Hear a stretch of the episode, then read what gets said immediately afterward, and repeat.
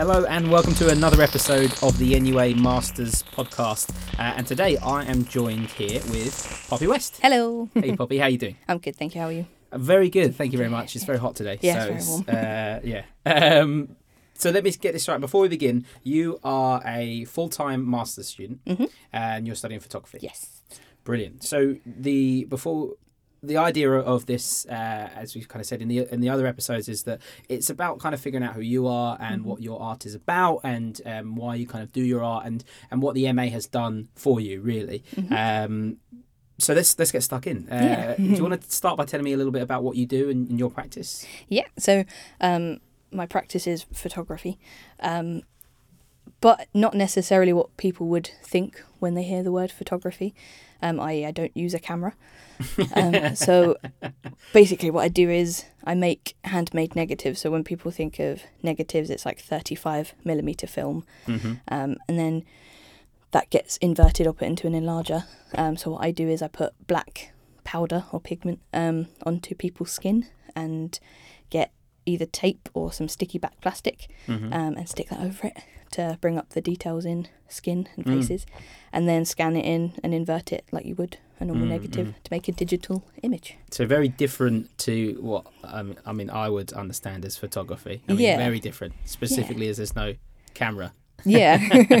So that's that is really fascinating. What? Why do you do that? Why do you capture photos that way? And, and what is it about that process that um, kind of excites you?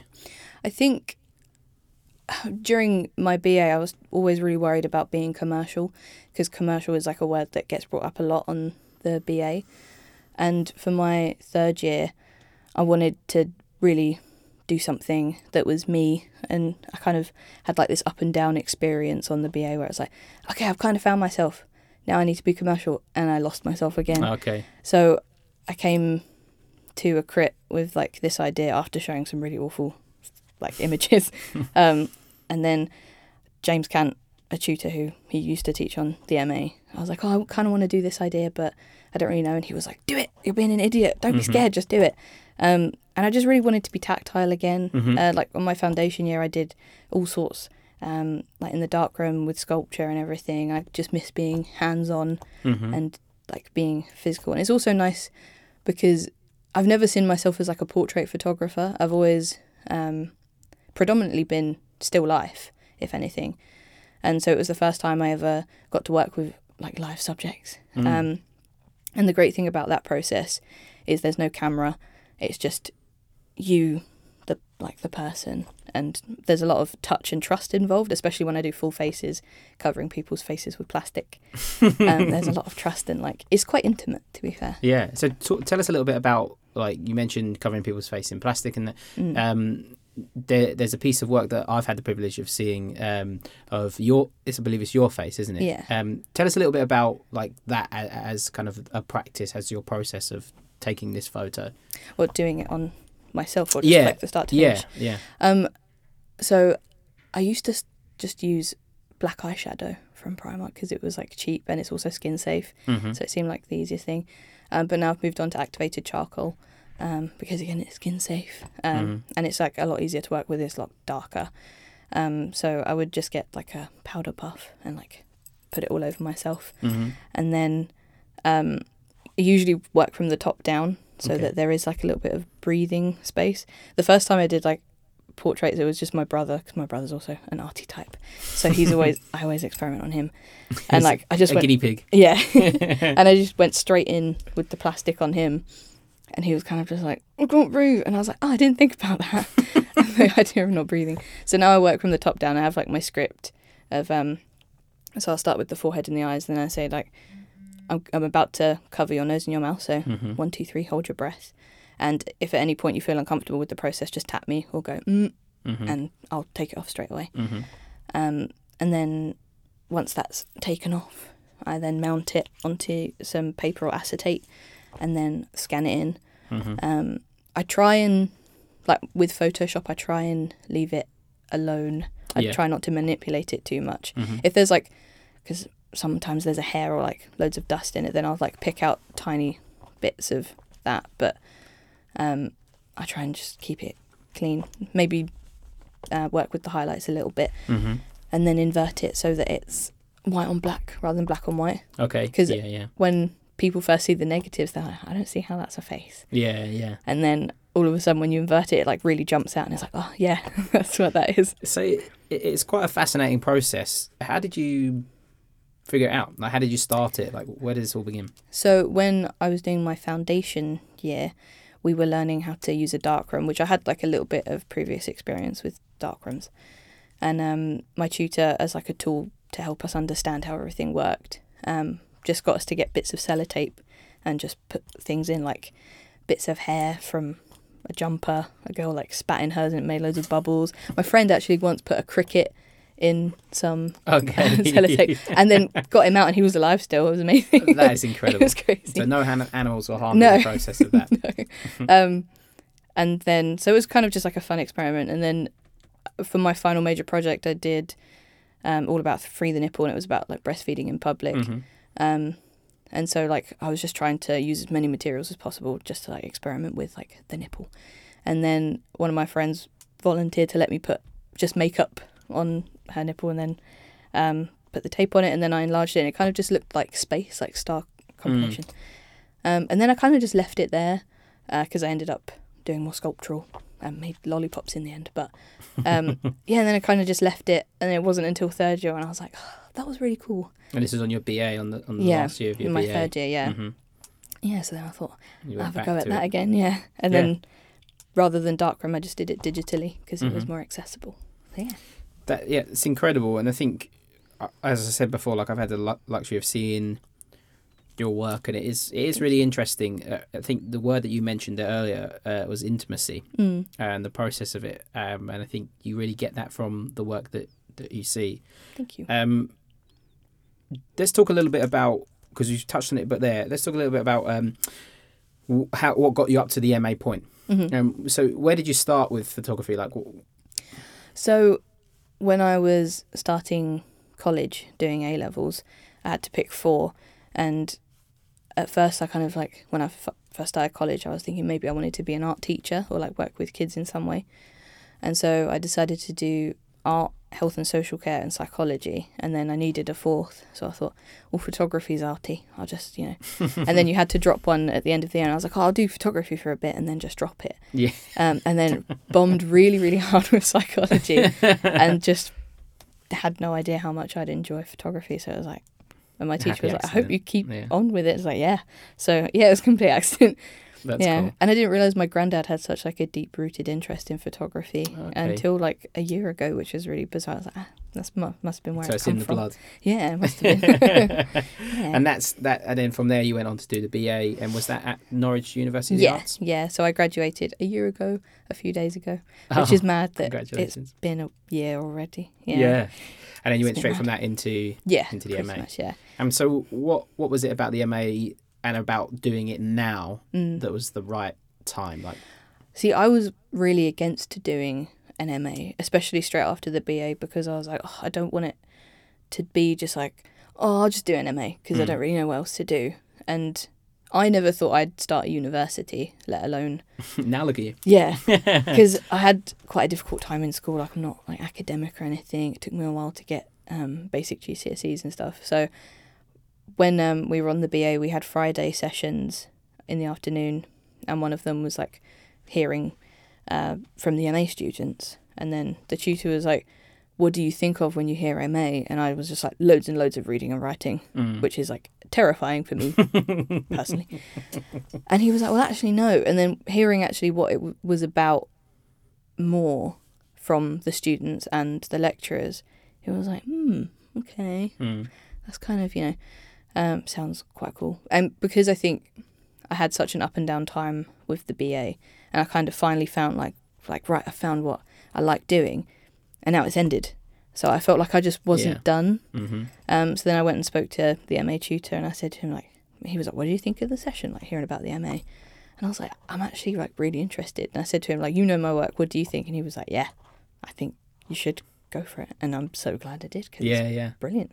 yeah, Yeah. That definitely sounds the right justified reason to do it. You know, you Mm. said there, "I- I'm not done. Uh, Yeah. which I really love. Yeah. Um, uh, so let's talk about the sort of the work that you've done on the MA then so Mhm. far. We talked about it a little bit and about your practice and what you're doing. Mm. Um, what sort of stuff have you uh, has has the MA I guess in, in any way changed what you what you do? It inspired more, you know. How how has the MA helped and what you do if you and by if you want to reference some of the work that you've done? Mm. I think definitely when I had my interview, um, the person who interviewed me said, you know, your work might not change aesthetically necessarily, but you'll have such a deeper understanding of it. And he was like, "Are you okay with that?" And I was like, "Well, yeah. Like, I'm not, I'm, I'm not really one for like, oh, this doesn't aesthetically look perfect. Like, it's more about what it means, that extra layer behind it." Um, and so I was like, I really like the way my work looks as well, but I've only just started picking at the surface. Mm. Um, so I think I was kind of just expecting to for everything to kind of look the same just because that seed was in my head. But actually, I think I started off doing my tape stuff, Yeah. but then I didn't want it to become like a crutch. Mhm. Um, whereas before I was so scared to do it, and now it's like my safety blanket. So I really have like I've done a lot of moving image, which is something I really wanted, like I set out to really want to do and understand, and I'm so pleased about that. Mhm.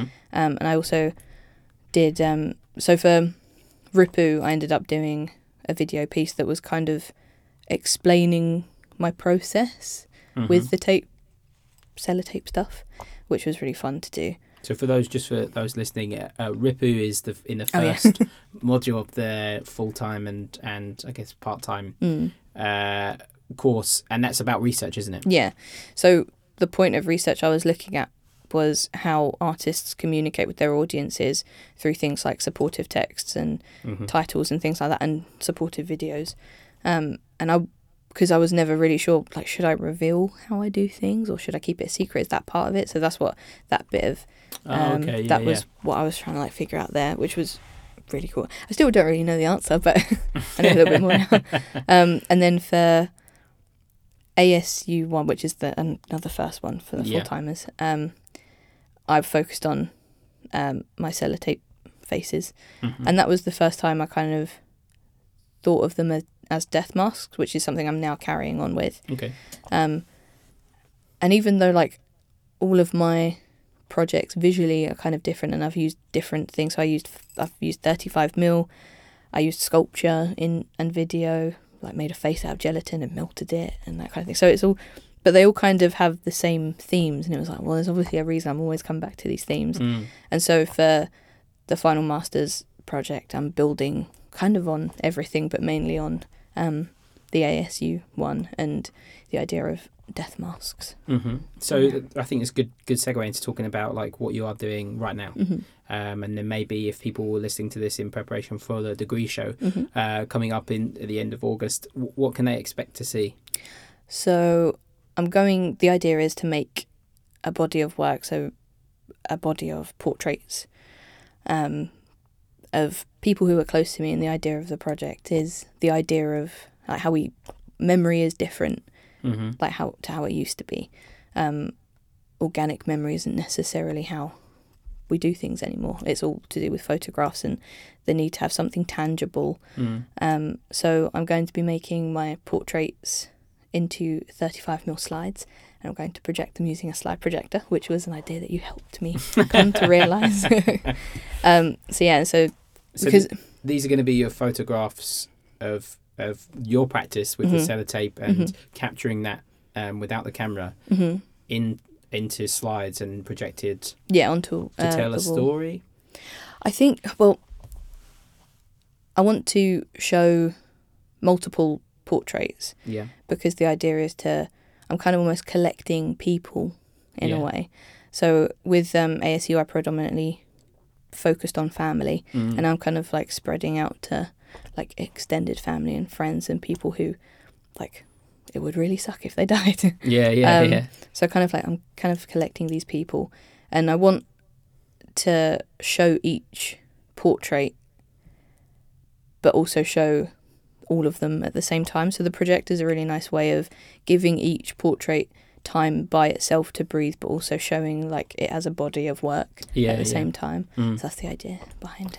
It sounds really lovely. It does. Like I think you. uh, you know some of the stuff that we've talked about here and the intimacy of the work that you do Mm. and um, the idea of capturing these people closest to you through your very unique and very original practice right so it's it's, Mm. it's that way of the way I I'm hearing it is like it's you being able to remember them in a specific way Mm. um, which I'm really excited to see uh, it should be it should be really really fun uh, what's um, not to look too far in the future but, Mm. but what would be next for you So I'm going to go full time at my current job I'm doing at the moment. So I work in an exclusion school. Um, so children who have like very troubled home lives and have been kicked out of mainstream. Mm-hmm. Um, so because I have like these two loves of working with young people and photography. Mhm. So I'm going to build up my experience through this job and then hopefully somehow combine the two Mhm. um, maybe through workshops yeah yeah or something like that. I'm also Mm. going to be doing some freelance as Mm. well, just as much as I can, really. yeah, well, a very noble cause, and it's almost like a. I guess you've achieved the goal, really, in the sense Mm. that you said at the beginning you wanted to work with kids yeah. when you like doing college. So Just come back around. yeah, yeah, definitely, definitely, that's really exciting. So, would you? I guess in terms of the workshop that you could do, there's definitely. It sounds like there's there's room for you to be able to. Uh, get people to participate in your practice Mm. to capture what memories they want right Yeah. Well, I worked with. Um, I used to volunteer with a charity called NIYP, which is Norwich Young Per Norwich Immigrant Young Persons, something like that. Well, they work Mhm. with young refugees who Yep. have come here, usually without their parents. Okay. Um, So and it was just like- people. Yeah, and Mhm. it was just kind of like this afternoon club on a Thursday where you could just hang out and help them make friends and that kind of thing.